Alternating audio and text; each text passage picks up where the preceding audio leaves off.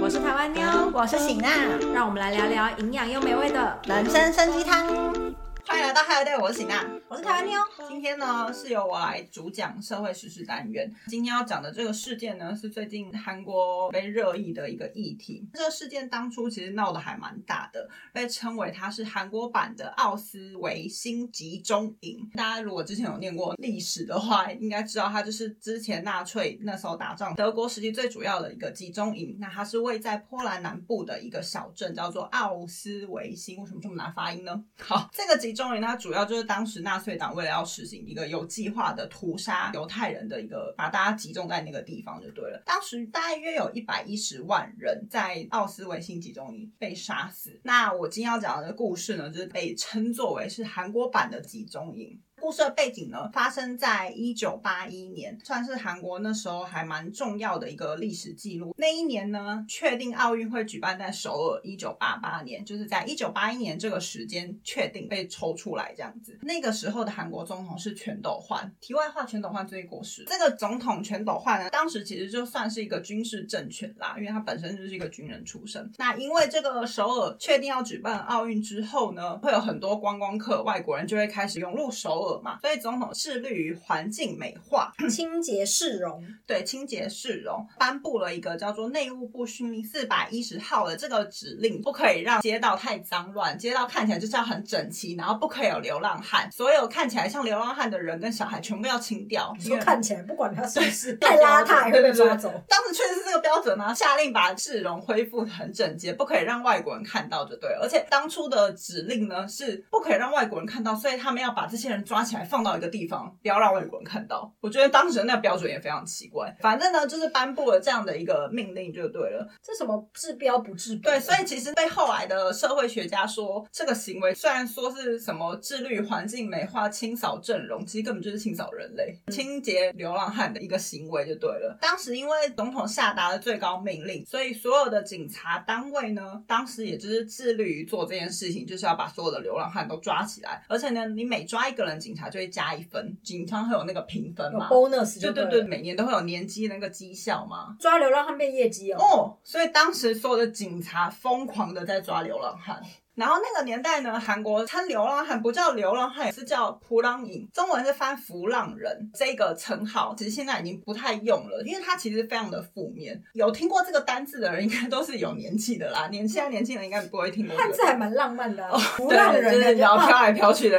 当时警方所有人就是都在搜寻这个普朗影，中文翻就是流浪汉啦。但是呢，我刚刚讲到，他们对于流浪汉的标准很奇怪的是，他们说呢，你如果在车站里面看电视都不。回家，你就是普朗影，他们就会把你抓走。所以，像有一些老人家，他们会在路边聚集三三两两，然后可能一起下棋那种的。对对对，可能就流浪汉。对，或者是呢，坐公车或坐火车，从起点站坐到终点站睡着了，我就把你抓起来。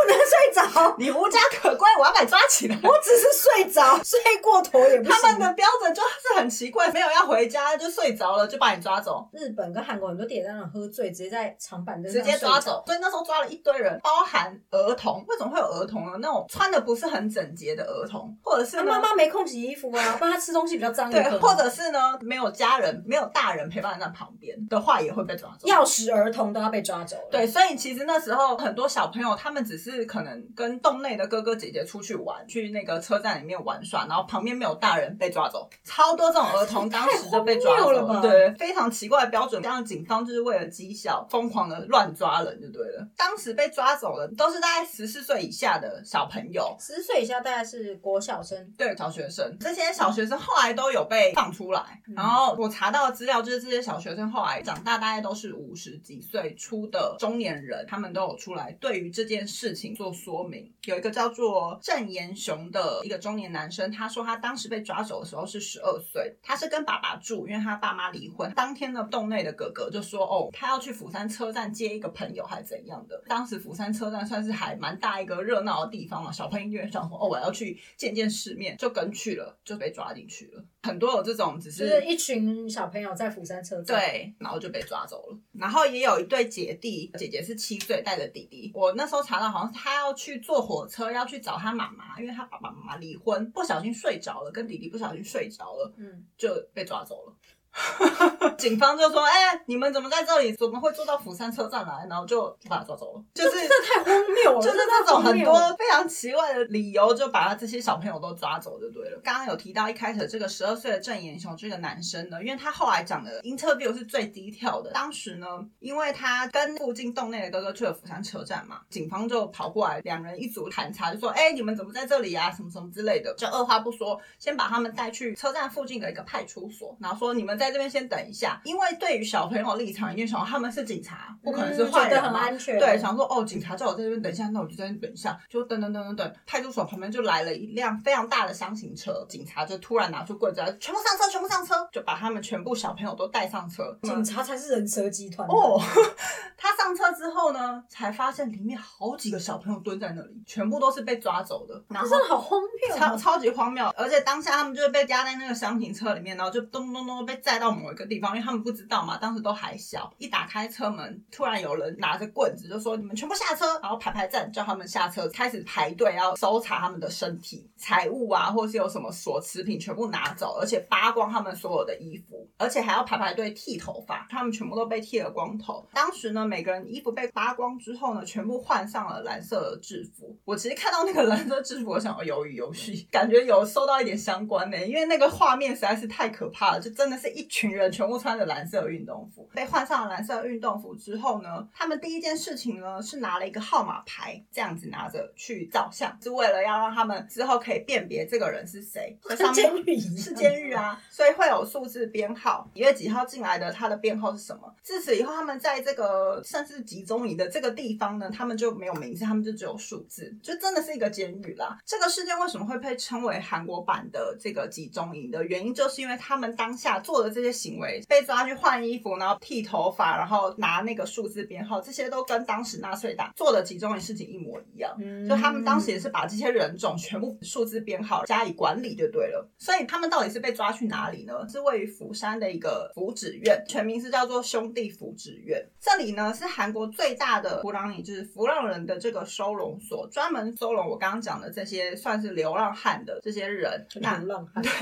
不分老少，也不分男女，就是像妞说的，它就是一个大型的监狱，就是把所有人都把关在里面，不要让外国人看到。这些人被抓进去的原因，主要就是因为警察要业绩，警察要业绩，跟他们看起来不是那么的整洁。当时的说法这样，而且呢，以我们现在的生活环境，真的很难想象，它真的就是一个非常非常大的一个广场嘛。它里面就是有数十栋的建筑物，外面在最外层盖了一个非常高的高墙，把它围起来，让他们不要跑走。这个高墙的高度竟然比当时申昌元逃狱的那个墙还要高，哦，嗯，防止大家会逃出去就对了。而且呢，根据当时这些被抓进去的人表示呢，遭受到无数次的毒打，稍微一不听话就毒打，包含小朋友也是不停的被虐打就对了。关进去之后要逼他们工作，也会给食物，可是给的食物就是一些泡菜啊，不会有肉啦，可能肉肉末吧，让他们吃不饱就对了。而且他们的环境非常的恶劣，看到一个 interview 还说那个儿童被唆使今天要抓五十只蟑螂，嗯，才可以吃饭。现场的环境就是非常多蟑螂要飞。来飞去的那种，然后夏天很热，冬天很冷，然后室内当然不会有电风扇，会有暖气，因为韩国冬天实在太冷，可能没有暖气，他们可能就会全部死在里面。那这些小朋友他们被带去做了什么事情呢？他们被关在里面去做一些手工艺啦。小朋友的手很小嘛，可以做一些很细的活。当时可能会流行什么一些玩具，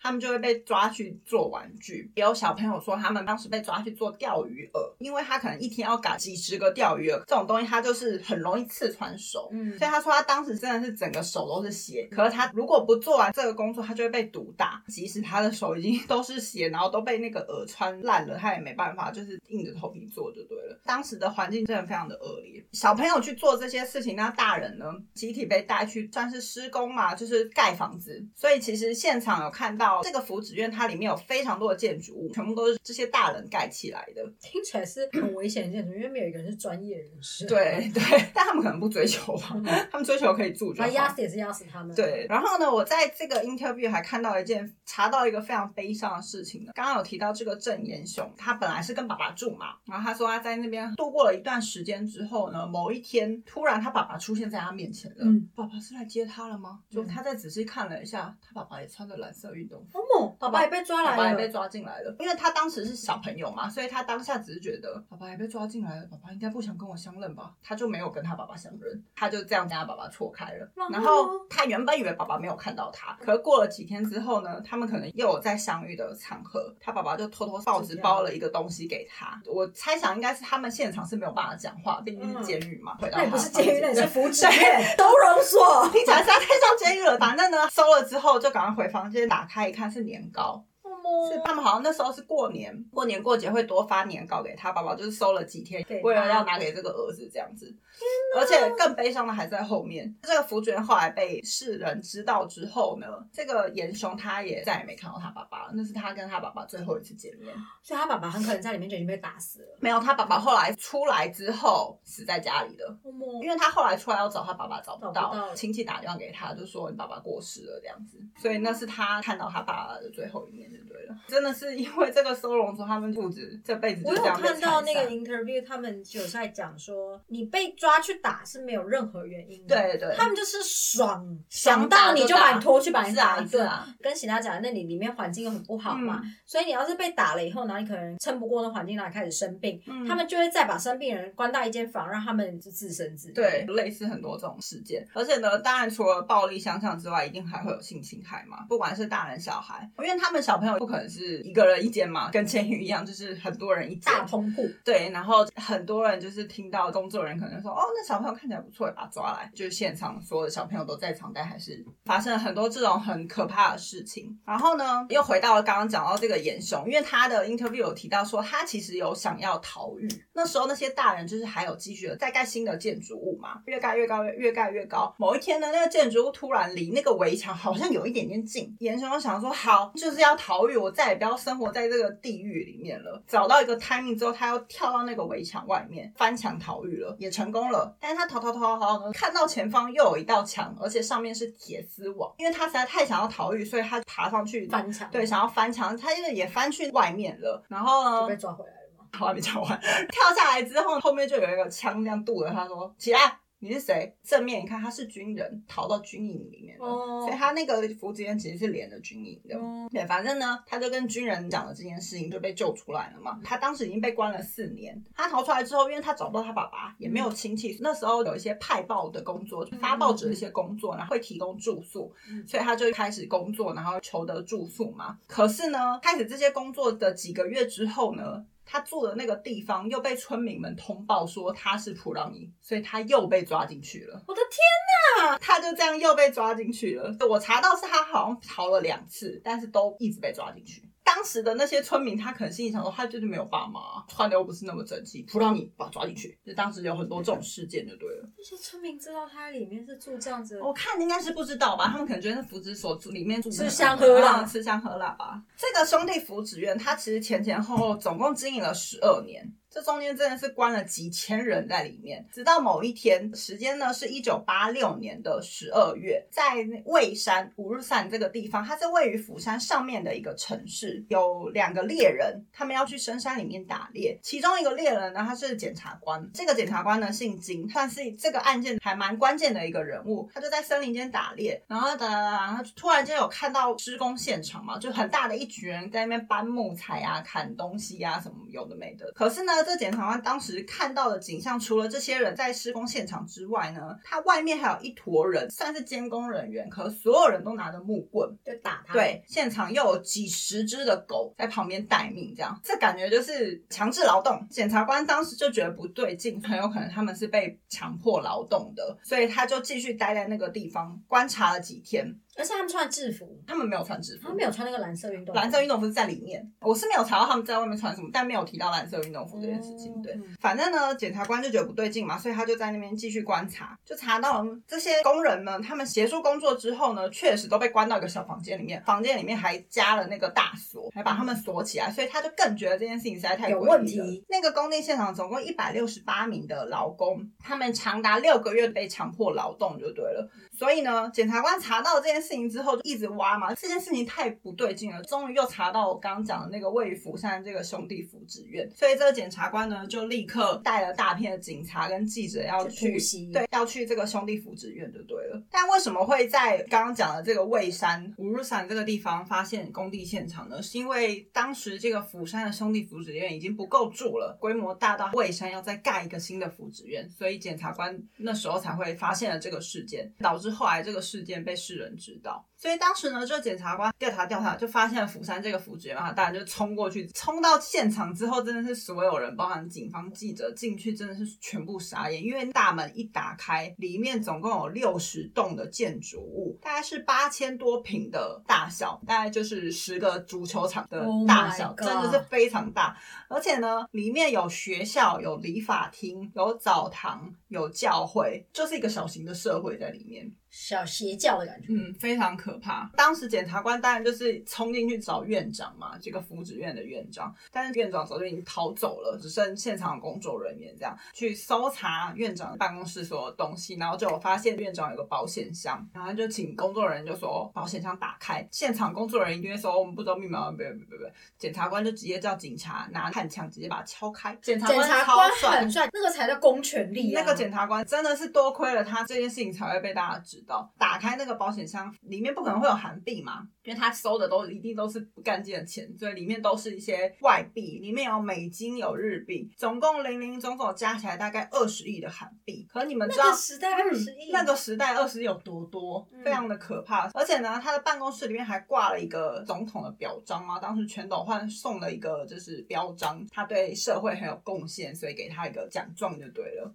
所以呢，当时检察官就是要去抓那个院长，当时也真的抓到了。那院长呢，大言不惭，就说：“我有这个全斗焕总统的表彰，你凭什么碰我的那种感觉？”那个嘴脸。我记得他那时候，因为他有受过一个全国新闻都有播报的地方讲，嗯就是他就是社会贡献人士这样。嗯那些受访的人，他们看到他领奖那个画面，嗯嗯嗯他们说到现在都是一个痛苦。一定大家可以想象，而且你知道当时总统给他这个表彰之后呢，釜山还因此做了一个电影，称赞他这个院长心胸有多么的宽广，收容了这么多的浮浪人，这样子，我看完真的是要吐血了，到底是什么鬼啊？而且他不是每救一个浮浪人，政府还会给他多少对钱，？而且你知道每死一个人也会给他钱对慰问金，嗯所以他真的是掏了非常非常多钱在他口袋，才导致他保险箱里面竟然有二十亿。就是政府当初这个浮浪人那个，他们就是有奖金，你如果帮助浮浪人的话，会给你多少钱？毕竟你要养他嘛，嗯对对对那个伙食费啊嗯什么的这样。没错，这个兄弟服务之院，它总共经营了十二年间，总共住进去的人有三万八千四百三十 Oh 七名超过九百位以上的未成年，就里面有这么多的儿童，而且呢，十二年间总共有五百一十三人死亡。你是院长姓朴，这个五百一十三人是朴院长给的数字，真正到底死了多少人已经无从得知，因为他们已经早就把那个尸体消灭，然后对弗朗人来说，他们有可能是无家可归，有可能是没有名分的，所以其实没有身份，所以其实要去找那些人的资料，其实非常困难，也只能相信他说哦，就五百多名，其实真正人数可能更多。有些人可能就是一个人默默被抓进来，一个人默默地走对啊，而且就像妞刚刚说的，就是有人死掉，政府就会给慰问金，他就是不停的一直捞钱，而且呢，政府也会提供设施补助金，所以他就是每一年都在大笔大笔的捞政府的钱，甚至有一说是器官有拿去做买卖，有我有看到这个。对器官买卖，最后呢就起诉这个普院长，他总共是有贪污、有非法监禁、有非法施暴跟性侵等等的这些罪名呢，他是起诉十年的有期徒刑加上六亿的罚款，但是呢，便宜他。哦，这个是一审。可是当时的检察官说，他在起诉过程就受到非常多的长官的施压。可妈嘿，不要再闹了，赶快放人了。釜山市长直接致电给他，我觉得是因为他们那些人拉不下脸，等于是在他们的同意之下，是啊，让这个人做了这些事情。如果现在讲这些事情，那到时候就会来追究了嘛。当初这预算是谁批给他的？而且我不觉得他们没有收钱，他们这些政治人物一定也有收贿。好脏